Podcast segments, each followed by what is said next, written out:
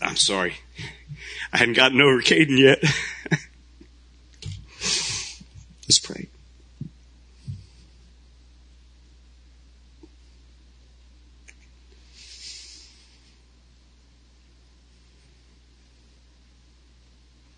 Lord, it is your desire to speak truth today. You've done, done it through song. You've done it through scripture reading. You've done it through prayer. And now you do it through sermon. And Lord, it is my prayer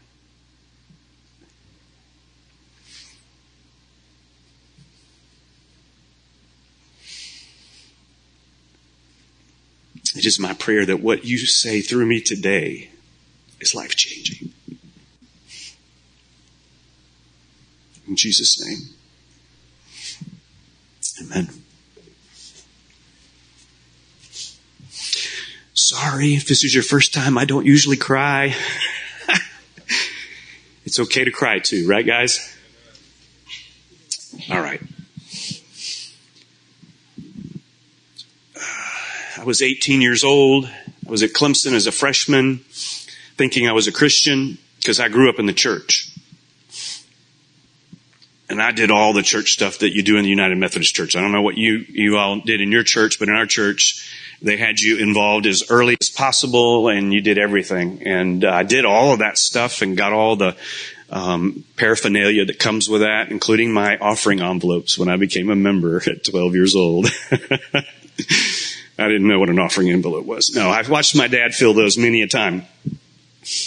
Um, but I don't know that I ever heard the gospel in church. And I, want to say I did, and I just it just didn't click for me. That's what I, I really want to say, but um, I can't remember it. And then when I get to 18 years old, I'm at a Christian concert with my Christian friends because I think I'm a Christian, and I'm active in the Baptist Student Union.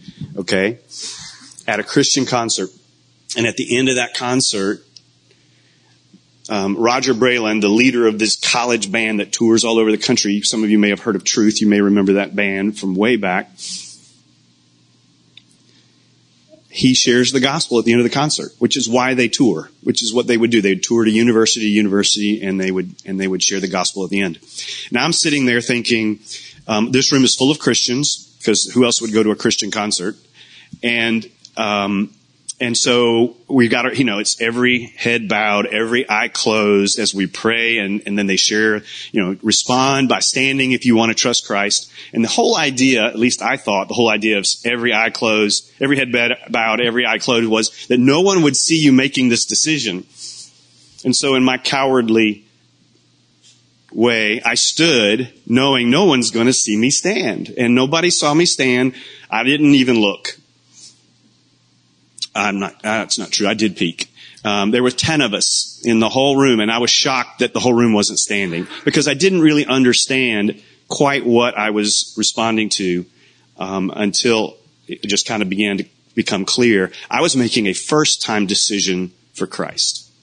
I was making the decision. It wasn't my parents' decision. They raised me in the church to get to this point.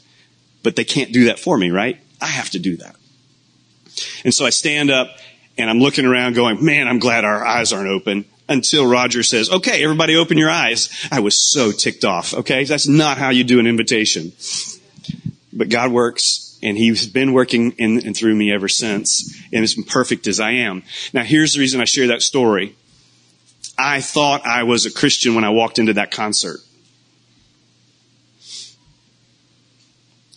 And I realized I hadn't been saved.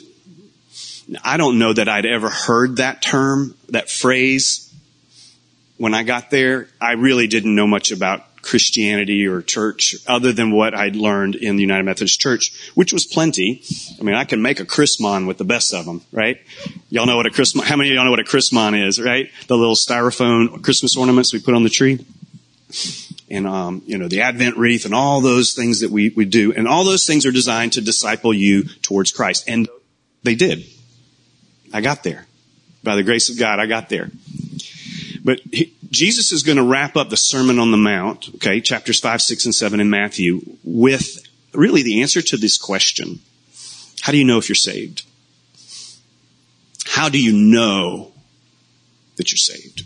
Now, in 1 First John, Jesus says, oh, not Jesus, but John writes, these things I've written that you may know that you have eternal life. You can know. It's not something you just sit back and wonder. I wonder if I'm saved. I wonder if I'm a Christian, really. You don't have to wonder. You can know. In fact, if you don't know, where's the peace in that? Well, I hope I'm saved because Jesus is coming back or I'm dying or something. I hope that's settled. What I want to do today is make it very clear so that if that's a question for you, that you get a clear answer. The other reason I'm sharing it with you is because the very first words that Jesus is going to say in this passage we're about to read are terrifying. Whether you're a Christian or not, because it makes you wonder, am I? Because I don't want this to happen to me. So let me read it and you'll see what I'm talking about. So we're going to start in verse 21 and I'm so sorry.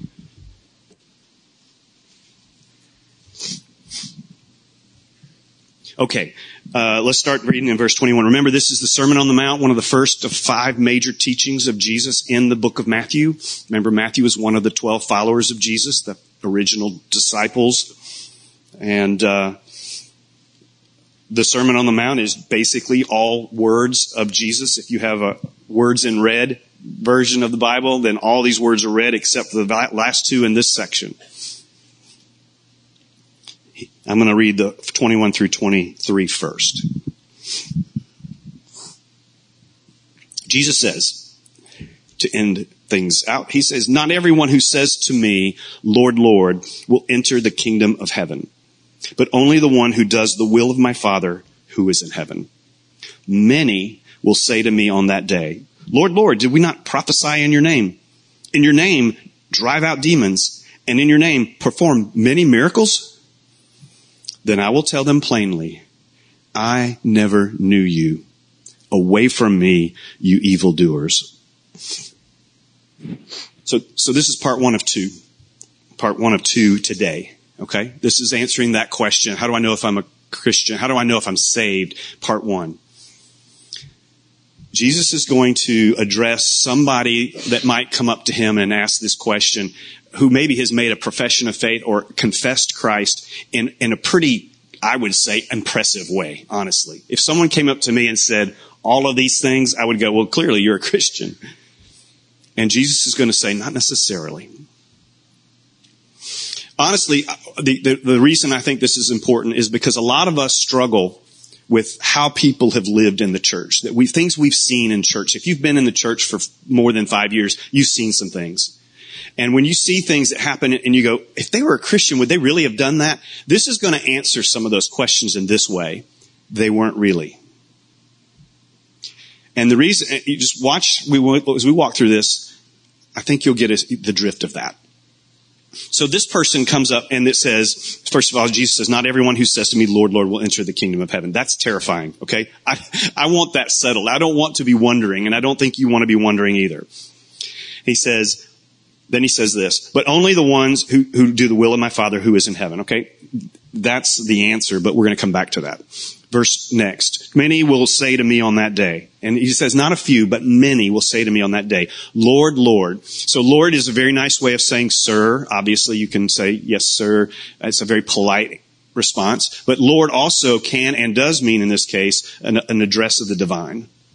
Master king, but not just master, but king of kings. Okay, so this is referencing even Jesus. This person recognizes that Jesus is the King of Kings, that he is divine Son of God. Okay? So, so far, that's pretty impressive right there. If you just said, yep, I believe Jesus is the King of Kings, he's creator and savior and redeemer, and I believe that's good enough for me. If I take people at face value and they say that, I'm going to assume they mean that. But there's more. And he says, then they come back, and many will say to me on that day, Lord, Lord, did we not prophesy in your name? Do we not cast out demons in your name? Did we not, in your name, perform many miracles? Now, to me, that's like, um, in baseball, what is it, hitting for the cycle when you do three awesome things? And in, in basketball, there's a term when you, when you are the top scorer, rebounder, and turnovers, or, this is that. Okay? Prophecy. What is to prophesy is to tell the truth. Whether it's about the present or the future, it's to tell the truth. Okay? It's to tell, proclaim God's word. That's pretty impressive.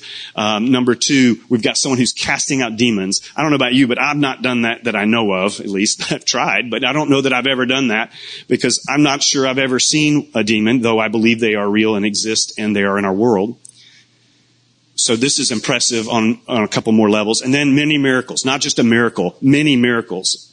And I've prayed and seen people healed, but it has not been many and it has not been common and it has not been dramatic. And this person is, is all three. So he's like, well, how is this person not a Christian? And Jesus says, he tells us, then I will tell them plainly, this is why you're not born again. This is why you're not saved. I never knew you. I don't have a relationship with you. You check all the doctrinal boxes. You, you help and do things in church. You attend. You serve. You even come on days when it's not Sunday. You go to Sunday school. You help with the food pantry. Fill in the blank with whatever good things we could do in the name of Jesus. All these were done in the name of Jesus. And Jesus says, I never knew you. This is the Christian, and I think in some cases people like I was, who grow up in the church and have done everything that has been asked of them and more. They've been a good person. They've been a good Christian. But that, that connection from the head knowledge to the heart has never been made. That's what happened to me as a freshman. When I heard the gospel presented, I realized, oh, that's something I've not done. That's, that's not just something I, that's not really doing anything, is it? I just believe it or I don't. And that's the essence of the Christian faith. To be saved is to believe rightly that Jesus is who he said he was and he's going to do all he's promised to do. I never knew you. Away from me, you evildoer. This reminds us there's no middle ground. You're either an enemy of God or a child of God. Last two weeks we've talked about broad is the road that leads to destruction. This is just a few verses forward, a back. Broad is the road that leads to destruction. Many are on that road. Few, narrow is the way that leads to life and few find it. And we said that we all start on this road. We all start on this road. That's why in John 3, when it says Jesus did not to condemn the world, he says that we're already condemned. We're already on this road. And the only way we miss this road is if we repent and believe that this is the better way. Not just better way. It is the way and the truth and the life through Jesus to the Father. Okay? So you can see why this is going to make people quake. If you're paying attention and you care about your soul, reading this verse makes you quake, whether you're a Christian or not. Now, ultimately, Christians, true Christians in the room, we shouldn't be afraid of this verse. We should be grateful that it's there to keep us um, sober-minded about our faith. Okay, not because you can lose it, I don't believe you can lose it if it's genuinely there in the first place. I don't think I can be unborn again any more than I can be unborn. Okay? Assumes that you are the real deal. Assumes that you have crossed that line where you don't just have a head knowledge, but you have a heart experiential relationship where you've been reconciled to God and He's been reconciled to you. Because when Jesus says, I never knew you, what He is also saying is, you don't know me. Because Jesus knows us better than we know ourselves in one sense. He created us. But He doesn't know us in a relational sense until we willingly respond to His invitation, to His calling. We've even said that in one place that calling is a command. When we respond to Christ calling us, come and see, come and follow, and eventually come and die. When we respond to that, we do so because we trust Him. Last week we said because we believe He's good, because we believe he's able and therefore he's trustworthy.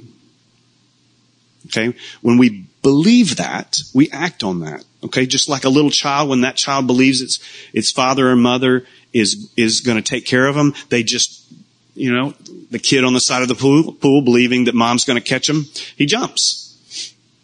Okay? And yet, it takes a little courage, but it ultimately requires belief that she's gonna catch me that she's good and wants to catch me, that she's able to catch me, Therefore, she's trustworthy. Now, I know sometimes our kids stand on the side of the pool and still don't jump, and it makes us very sad, okay, when they don't do that. But you know what? That's the reason. They don't quite trust that you're either willing to catch them or able to catch them. And the fear of the world is going to make us really challenge us in that and give us that crisis of faith. Right Now Jesus is going to answer this question a second time, and I'll tie it all up when I finish this part. Therefore, verse 24. Therefore, now you can say this with me. I've said it so many times. Whenever you see the word therefore, you always ask the question, what's the therefore, therefore? And the reason it's there is to remind us that chapters 5, 6, and 7 all lead up to this conclusion. In other words, Jesus is saying, I'm wrapping this up. If you don't remember anything else, remember this. Because it all ends up here. So what did we, we need to kind of remember what is chapters 5, 6, and 7. This is Jesus' kingdom manifesto. He is telling us what it means to be a kingdom citizen. It's the Beatitudes, the beautiful attitudes. And what does a person like that live? How do they live in the, as a kingdom citizen? You're salt and light in a world that's decaying and dark. You're following the law of the Lord, but not just the letter of the law, but the spirit of the law. And you're recognizing that the standard is so high, I have to meet, I have to exceed the righteousness of the Pharisees. Well, I can't do that. And Jesus is like, okay, you're catching on. And then it continues and it walks us through how important it is uh, to do things like pray uh, and fast and give to the needy and stop worrying and quit being materialistic and stop judging others as a judgmental person. Judge with wisdom and discernment with no plank in your eye. Watch out for the wolves that are dressed as sheep and the narrow and the broad way and all these things. He brings it together and saying, this is how you walk through the, through life as a kingdom citizen. But he's saying if you don't get this last point, you won't do any of that and you won't be getting it and you will be the one that he says, I never knew you. So here's the key. All right. He does it. He uses a simile. So you know the difference between a metaphor and a simile? I learned this in eighth grade.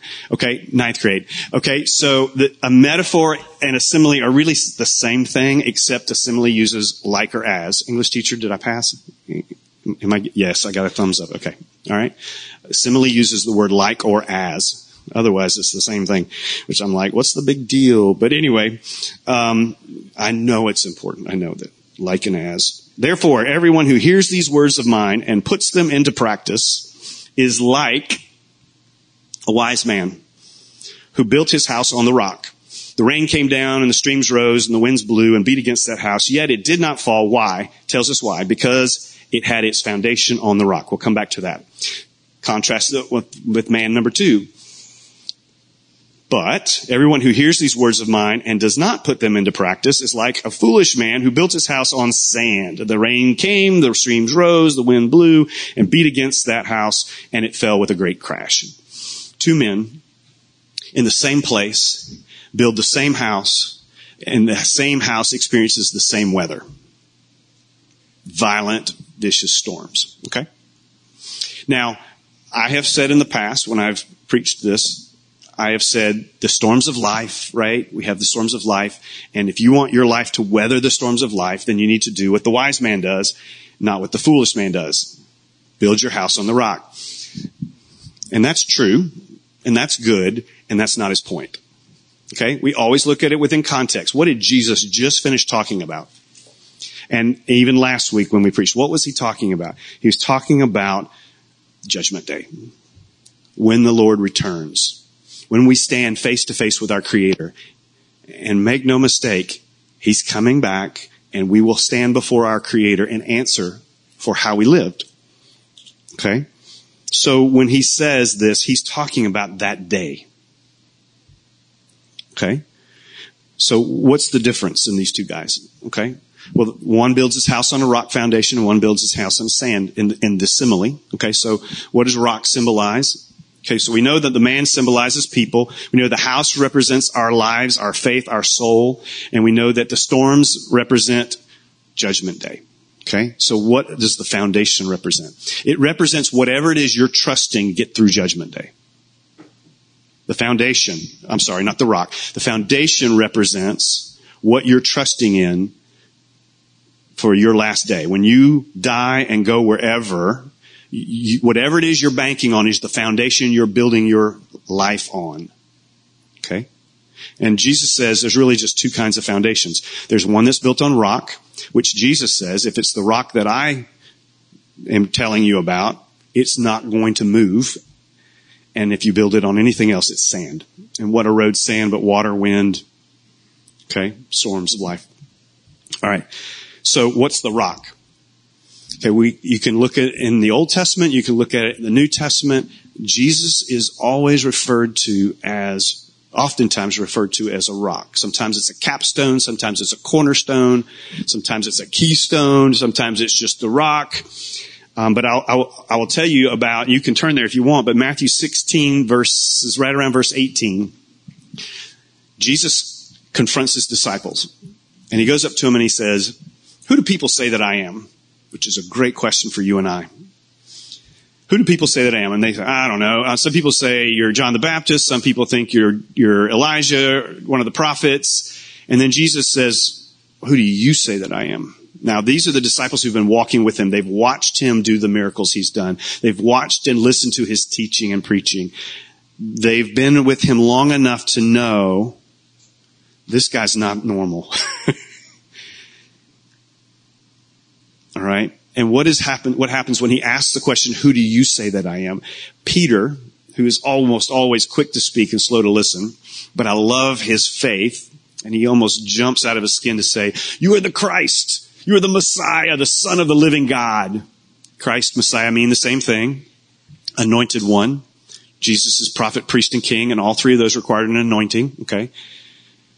The Jews were waiting for this coming Messiah who was going to lead them out from underneath their captivity, their enslavement, and they were thinking very worldly, but they also knew this guy was going to be another level above David, King David, who he was in the line of, is in the line of. And so they knew he was going to be something special. And, and Jesus says to Peter, uh, actually he's Simon at the time, Simon son of Barjona, which means son of Jonah. He says, um, no, basically, no one on earth has told you this. Because basically he's saying no one on earth realizes this. But my heavenly father revealed it to you. Okay? So he's saying, you're right, and you heard it from God. Okay? And then Jesus says, and now because of that, I'm going to build my church. Okay, so who builds the church? Jesus. Christ builds the church. That's right.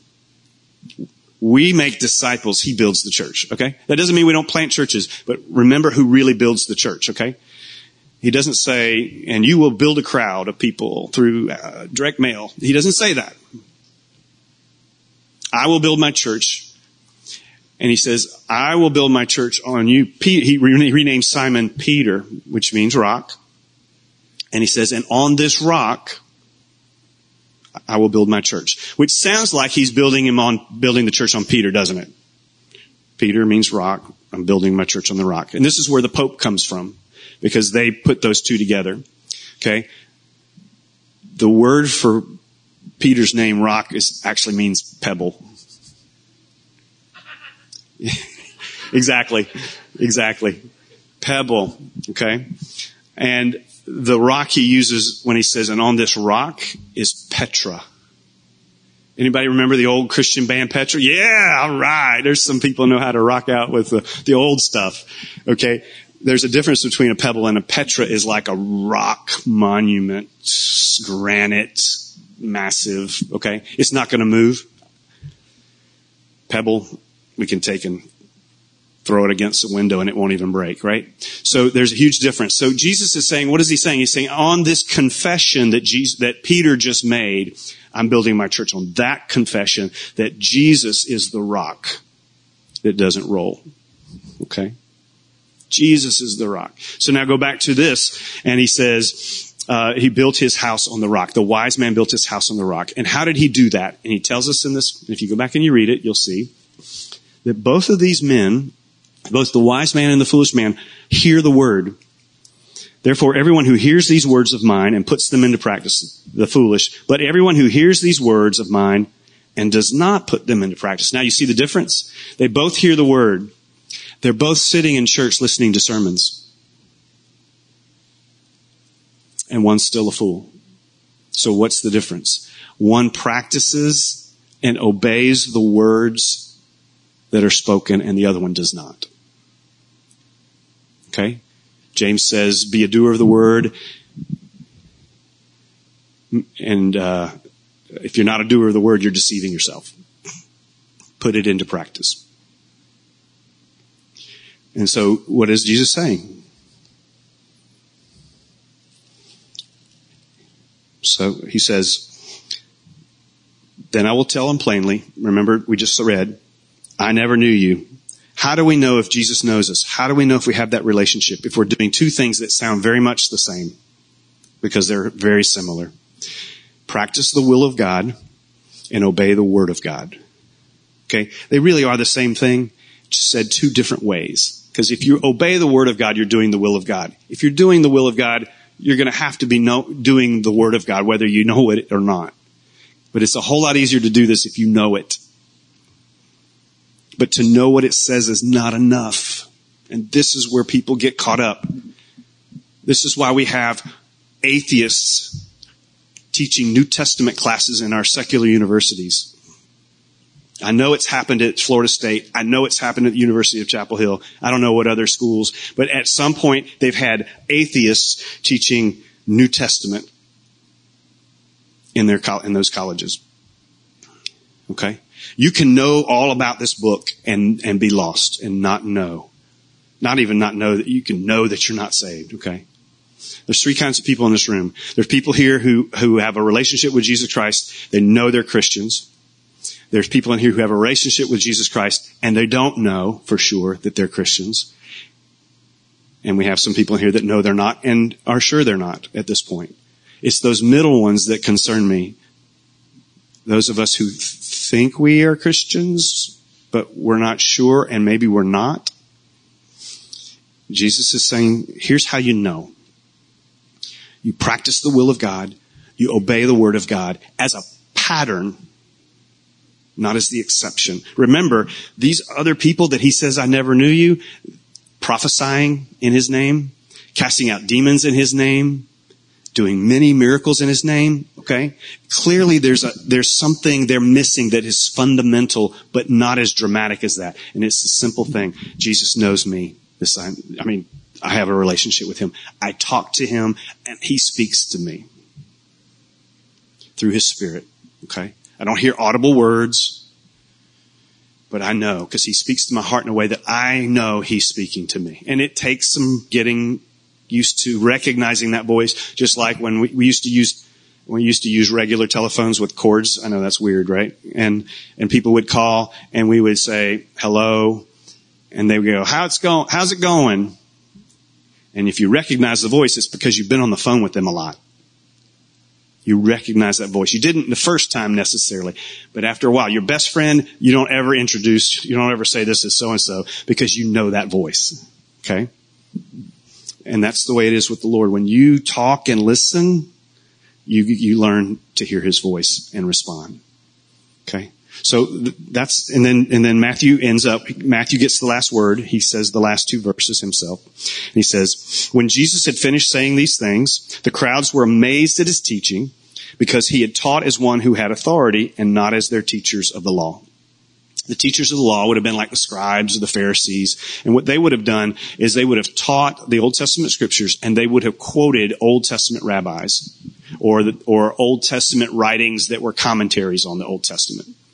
In other words, they were always pointing to someone else for their authority. Jesus is saying, I'm telling you this because I am the authority. Jesus says to you and I, all authority on heaven and earth has been given to me, therefore go. He sends us with that authority.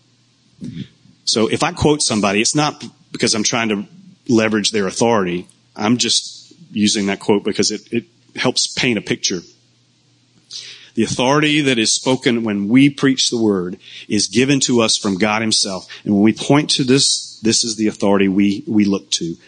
Okay. That's why these words have so much weight. Not because I'm saying them, but because the Lord has said them. Okay. We're not a Christian for what he can do for us. We are Christians because of what he's done for us. And that happened on the cross. And that's where we get this. That's where it all clicks. So, we're going to have to, we're going to respond. And some of us are going to respond with gratitude because we, we feel confirmed in our spirit that I've been living imperfectly though I am. A pattern of my life is to practice the will of God and to obey the word of God. And if that's your testimony, then praise the Lord that that's true for you. Okay. And if that's not true for you, then ask yourself the question, am I willing to do something that's probably not very comfortable? Am I willing to do what Darren did? And I'm not going to ask you to stand up right here with every head bowed and every eye closed. I'm not going to do that. But I am going to ask you to do something. Because if you're un- unwilling to share what's true in this room, then you're never going to share it out there. Tell somebody. And I'm going to be standing right over there and I hope you'll come tell me. If today you settle the question, how do I know if I'm saved? And today you answer the question because today I gave my heart and life to Jesus, not because I give him my heart, but because I surrender my life. Because I believe. I believe he is good. I believe that he is able. Good wants to save me, able to save me. Therefore, he's trustworthy and I can trust and put my whole life in him and let my whole life orbit around him as my Lord and Savior. If that's something that you would be willing to do today, I'm going to lead on a prayer in a minute and I'm going to ask you just to make that the prayer of your heart. The prayer doesn't save you. The faith that you are exercising when you pray that prayer, that faith is what saves you. And it doesn't take but a speck of faith in an infinite God to move mountains. And yes, God can even save you if he saved me, he can save you. All right? Let's pray. Lord God, many of us in this room feel affirmed today that we know you and that we'll never hear the words, I never knew you because we practice your will and we obey your word. That's our pattern. It's not perfection. And we have a lot of room to grow.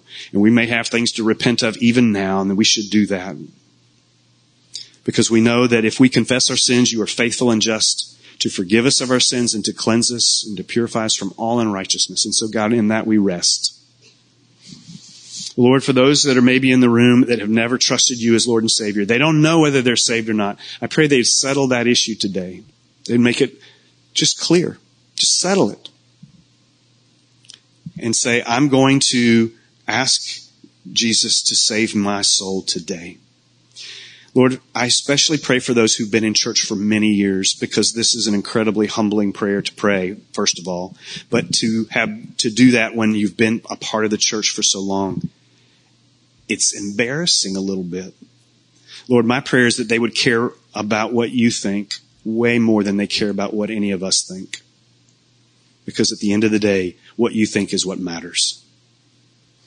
And that they would be willing to pray a prayer to you something like this. Heavenly Father, I'm a sinner. That's why I've sinned. And I need your forgiveness. And so I pray in the name of Jesus, who died for my sins on the cross so that I could live without having to die for my own sins. I pray that you'd save my soul.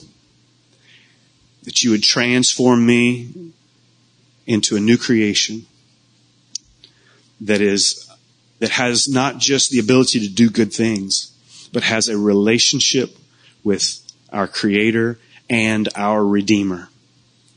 The one who is buying back my life from the sin and death, shame and guilt, hell itself. Move me from the broad road to the narrow way. Give me the courage not only to profess this faith to, today publicly, but to share it with others and to walk in it daily I repent of my sins and I turn to you fully today, Jesus. In his name we pray. Amen.